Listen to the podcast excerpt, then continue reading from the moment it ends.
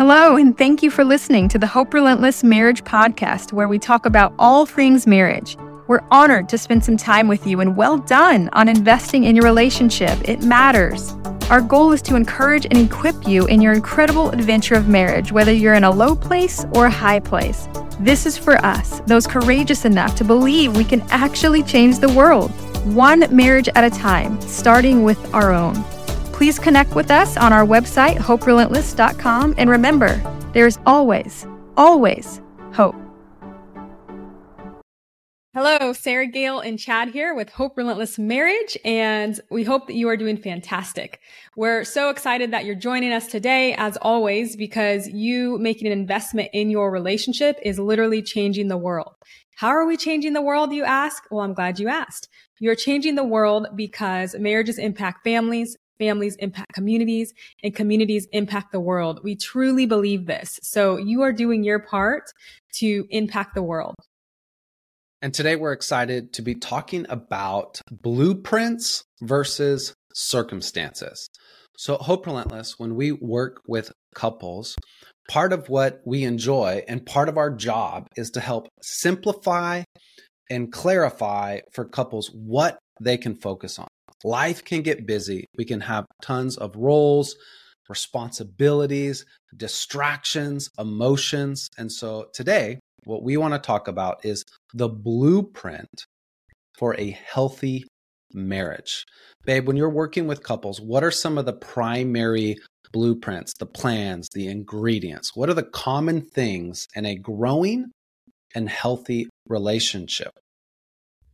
I would say definitely, definitely intentionality. And intentionality can almost be seen as an umbrella because when we're intentional, we can be intentional about many aspects of marriage. And so under the intentionality would be connection. And I think we have to add in there fun. Yeah. Because who wants to just go day in and day out, just going through the motions? And then also we need to add in there communication. That's a that's a big one. So I think those are some of the, the, the top ones. Those are what couples reach out for. Those are what we help instill. And there's some other ingredients as well, but I think once we start to look at those ingredients, then we're we're on the right track.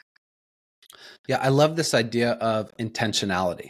You know, you think about when a relationship starts in that dating phase, likely one or both people were intentional. That's how mm-hmm. essentially it went from strangers to acquaintances, maybe to dating or whatever the current trend talking to whatever the uh, the the up the hipster trend for talking to somebody that you are attracted to is uh, to eventually like maybe engaged and married there was a level of intentionality um, so let's within this because what we're kind of looking at is the blueprint versus the circumstances.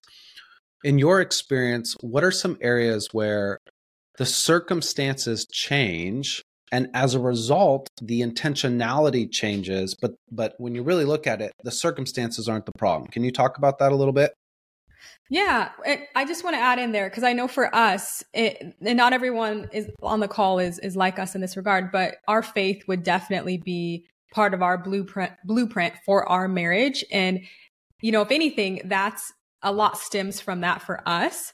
And so when it comes to circumstances that can can impact those those blueprints or those things that can help us to have that fulfilling relationship when it comes to our faith how we even look at these circumstances is really impacted because we're looking at them through a lens of does this glorify God? Does this honor God? And so I wanted to put that out there for us. But as far as for just holistically speaking, the other listeners that may be listening, I did want to um, also touch on some some things that I think everyone can identify with, whether you're Christian or not.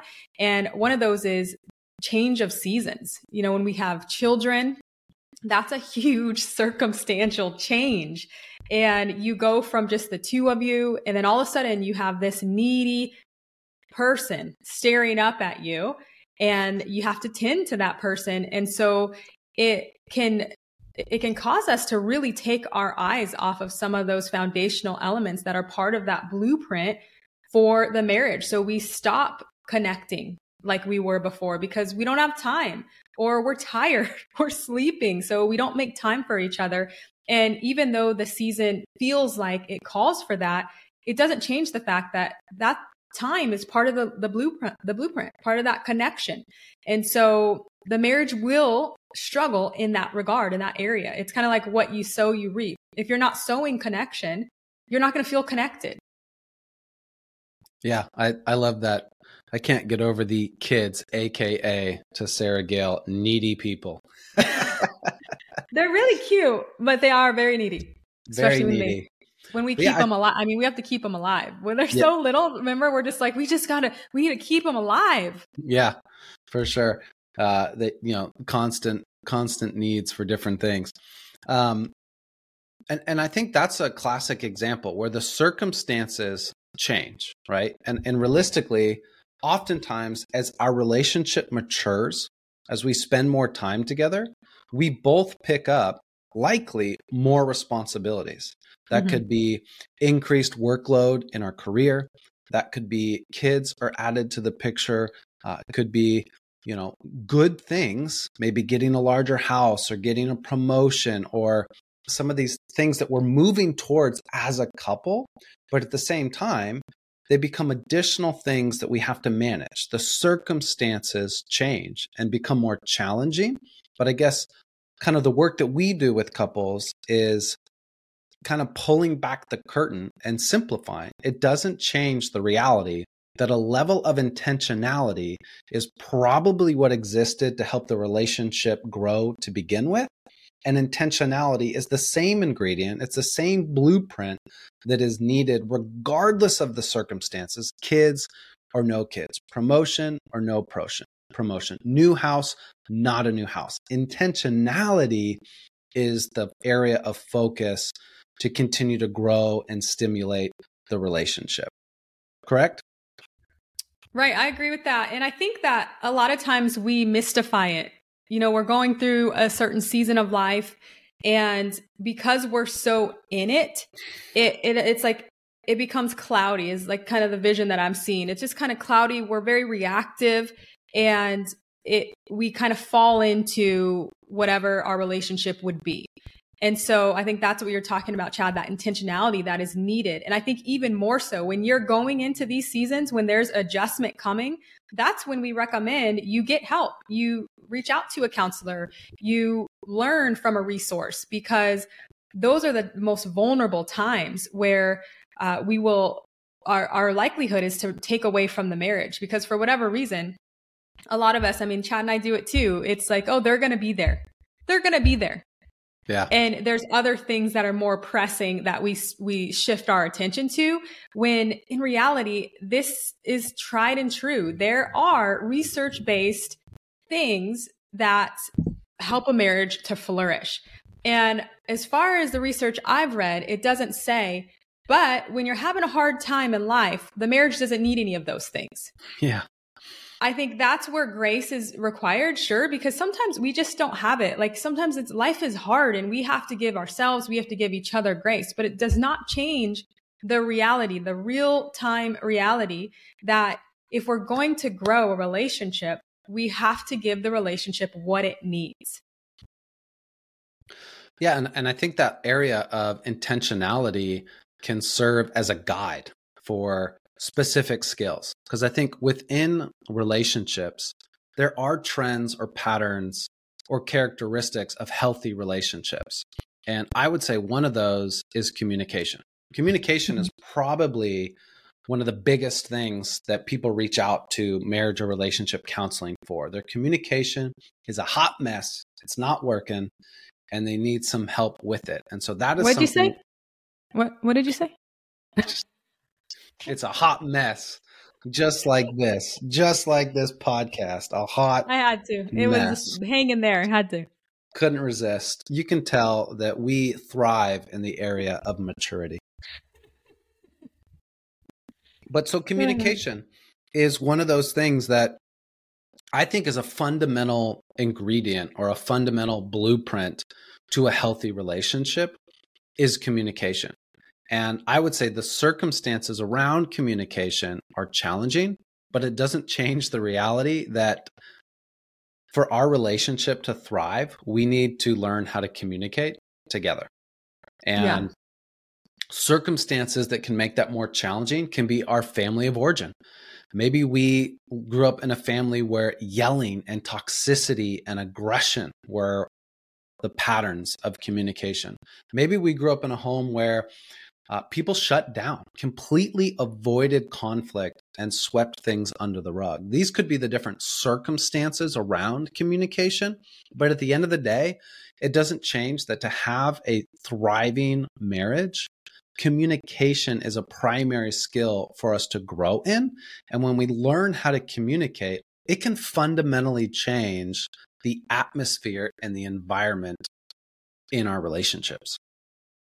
Yeah, and I would segue into connection. I think they they inter intertwine. They all go together because if you're not communicating with one another, you're not connecting. You're not put positioning yourself and if you're not intentional, you're not communicating or connecting. And so one of the things I think about in our own marriage is especially early on, we just used to miss each other all the time when it come when it came to communication. Part of it we had different styles and I would get my feelings hurt and then I would shut down and it just was a mess. And so that impacted our connection because rather than me sharing my heart and opening up, I told myself he's not going to listen or this isn't going to go well anyway. And so I just held it in. And like I said, that impacted our connection. So I think that that could even be a circumstance where your communication is not going well. And so the circumstance you find yourself in is that you don't feel connected. And you also don't feel like you can communicate. And so it's one of those things where it still does not change the blueprint. And so, if anything, it tells us that we're going to need to get help in this area because the longer we exist outside of the blueprint for a healthy marriage is the harder it's going to be to get back to that place and the more uphill climb we'll you know we'll have to do. So i think that that's that's significant to see that they are intertwined and that sometimes the circumstance isn't an, an actual big circumstance but it's just the reality of where you are in your relationship. Yeah and i think both connection and communication you know this isn't actually an ingredient or a, a, part of the blueprint that we talked about before but it it reminds me of for a relationship to work selfishness can't exist right mm-hmm. and mm-hmm. so i think communication and connection both have the potential to highlight where selfishness might be thriving yeah. because oftentimes you talked about we miss each other because of communication differences, right? Well, mm-hmm. if we're both selfish and we're both just like putting our flag in the ground and saying, This is how I communicate, you change, mm-hmm. right? And you do the same thing. The reality is that selfishness is going to prevent us from ever finding a communication um, that allows us to actually build that connection you know mm-hmm. or if i'm saying well these are the things i like to do. You want to connect with me? Come over here. Let's watch some yeah. football. Let's go for a hike. Let's go jump in water. And you're like i don't like any of those things. And so mm-hmm. i think um, you know this this idea of contributing to the relationship and this awareness that it's not always all about me is kind of a key perspective to helping relationships thrive. And when there are differences, um, helping to build bridges. I mean, what are what are your thoughts on that? Yeah, I think selfishness, pride, that's it all comes into play. And so I like when you say build bridges because it does take the focus off what we want. Honestly, I was thinking about our marriage mentors, Phil and Vicky Wright, and something they said I think yesterday when we were meeting with them and it was talking about are we focused so much on being understood that we we forget that we're working as a team to solve the issue?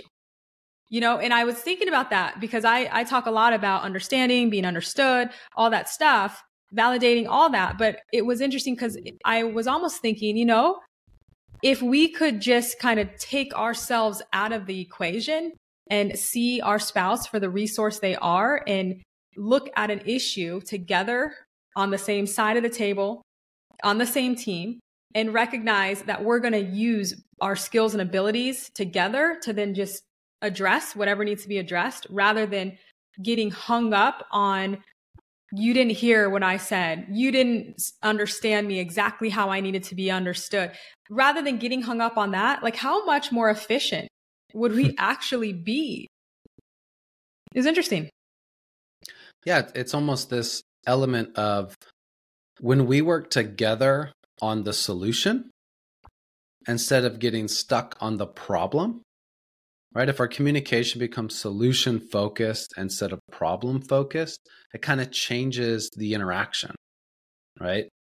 That, yeah. That's kind of what I was saying about in terms of like building bridges is okay, how do I, what, what are we working towards together? And that can change the communication and the connection. So it's like, if the goal is for us to feel connected, it's not just about how I, what I like to do. It's what do we like to do? How do we find space yeah. for both of us to exist? If the solution is we need, we want to communicate, we recognize healthy relationships can communicate both in difficult conversations and in moments of celebration.